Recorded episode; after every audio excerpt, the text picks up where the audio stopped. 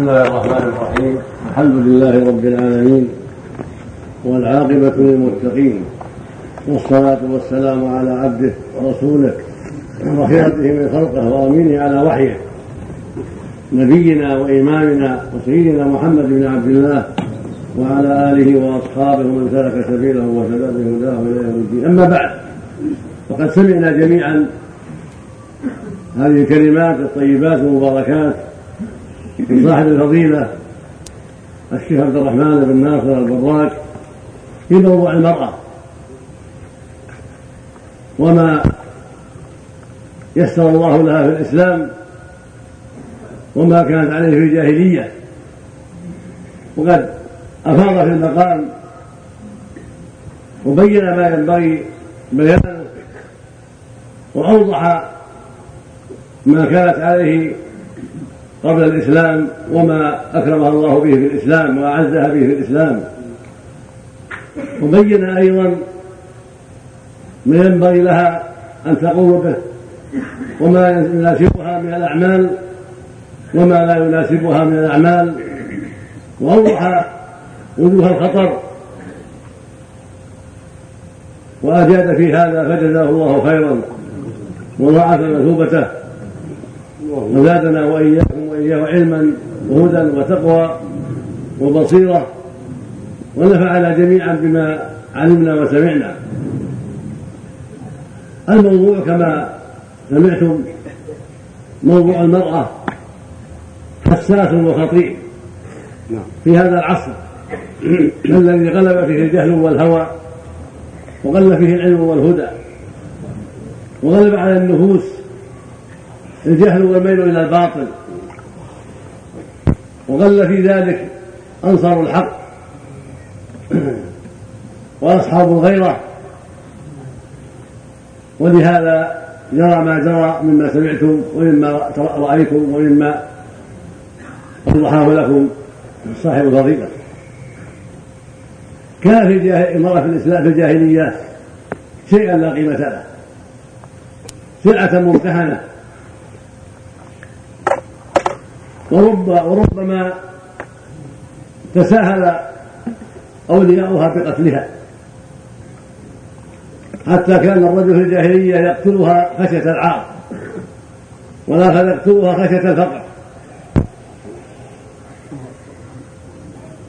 وكانت يتوارثونها كالسلع ولها أخبار وحكايات في الجاهلية لا يتسع المقام لذكرها. ثم جاء الله بنبينا محمد صلى الله عليه وسلم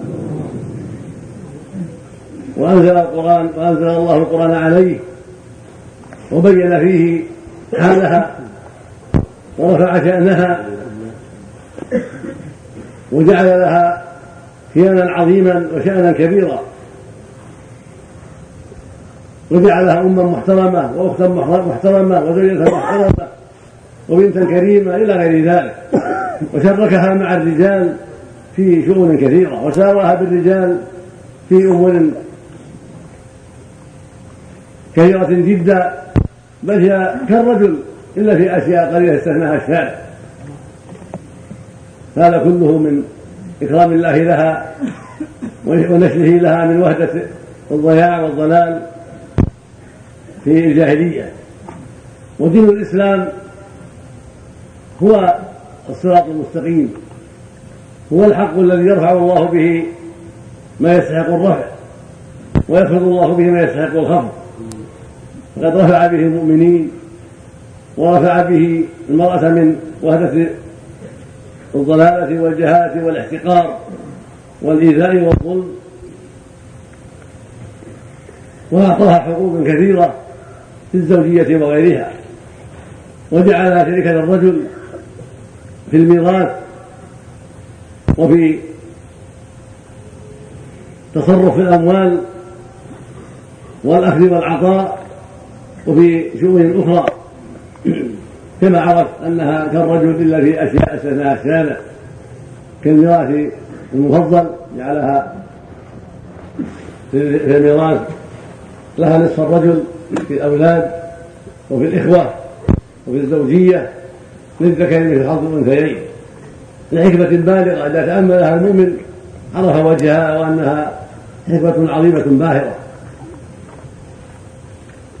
وهكذا فرق بينهما في الشهادات وفي مسائل معدودة ولكنه سبحانه على يد رسوله صلى الله عليه وسلم قد أكرمها وأحسن إليها ورفع شأنها. فإذا خرج بها عن هذا عن هذا السبيل حصل بذلك من الخطر والفساد. ما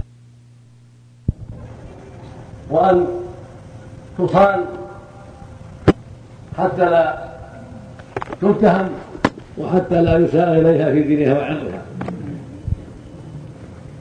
ومعلوم أن توظيفها مع الرجال في أعمالهم المختلطة من أعظم الأسباب في وقوع الفاحشة وانتهاك العرض وأنواع الفساد. والله يقول جل وعلا وقرن في بيوتكن ولا تبرجن تبرج الجاهلية الأولى. فأمرهن بقرار البيت إلا من حاجة. ونهاهن عن التبرج وهو إظهار المحاسن والمفاتن منها. تبرجها إظهار محاسنها ومفاتنها وتغنجها وتكسرها ونحو ذلك مما يجلب الفتنة بها. وقد صح عن رسول الله عليه الصلاة والسلام قال ما تركت بعد فتنة ما تركت بعد فتنة هي أضر على الرجال من النساء. هكذا رواه الشيخان في الصحيحين من حديث أسامة بن زيد ورواه مسلم رحمه الله من حديث سعيد بن زيد أيضا. فهي فتنة. أينما كانت فوجب على الرجال أن يصونوها وأن يحفظوها وأن يسلكوا بها ما بين الله في كتابه العظيم وما جاء به رسوله الأمين عليه الصلاة والسلام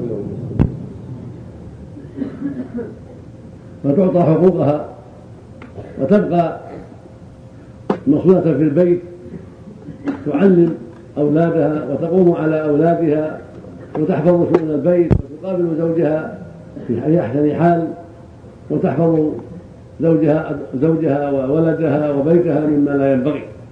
ولهذا قال عليه الصلاة والسلام كلكم راع وكلكم مسؤول رعيته فالإمام راع ومسؤول عن رعيته والرجل راع في أهل بيته ومسؤول عن رعيته والمرأة راية في بيت زوجها وفي ولده ومسؤول عن رعيتها فهي راعية في البيت فيما يتعلق بالبيت وشؤونه وشؤون الزوج إذا حضر إذا شؤونه مهيئة وبشؤون ولد أولادها الصغار.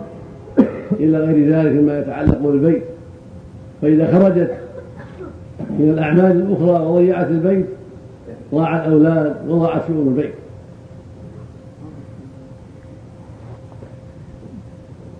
فإذا كان ولا بد فليكن خروجها سليما وبعيدا عما يضر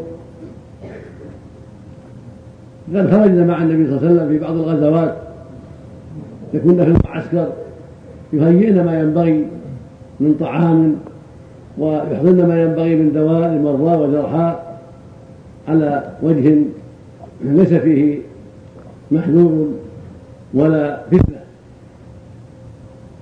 وكان نساء الصحابة رضي الله عنهن وأرضاهن من أتقى الناس لله بل أتقى الناس لله وأكملهن في كل خير.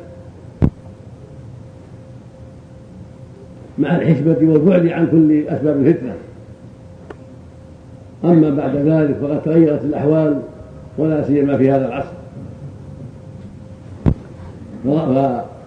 فاتضح من أحوالهن في هذا العصر وفي كل وقت وكل مكان يقل فيه العلم ويغلب فيه الجهل ويكون فيه خلاط الحابل بالنابل والطيب بالخبيث والمؤمن بغيره في في مثل هذه الأوقات تعظم المصيبة وتعظم الفتنة في وجودها مع الرجال أو في قرب الرجال.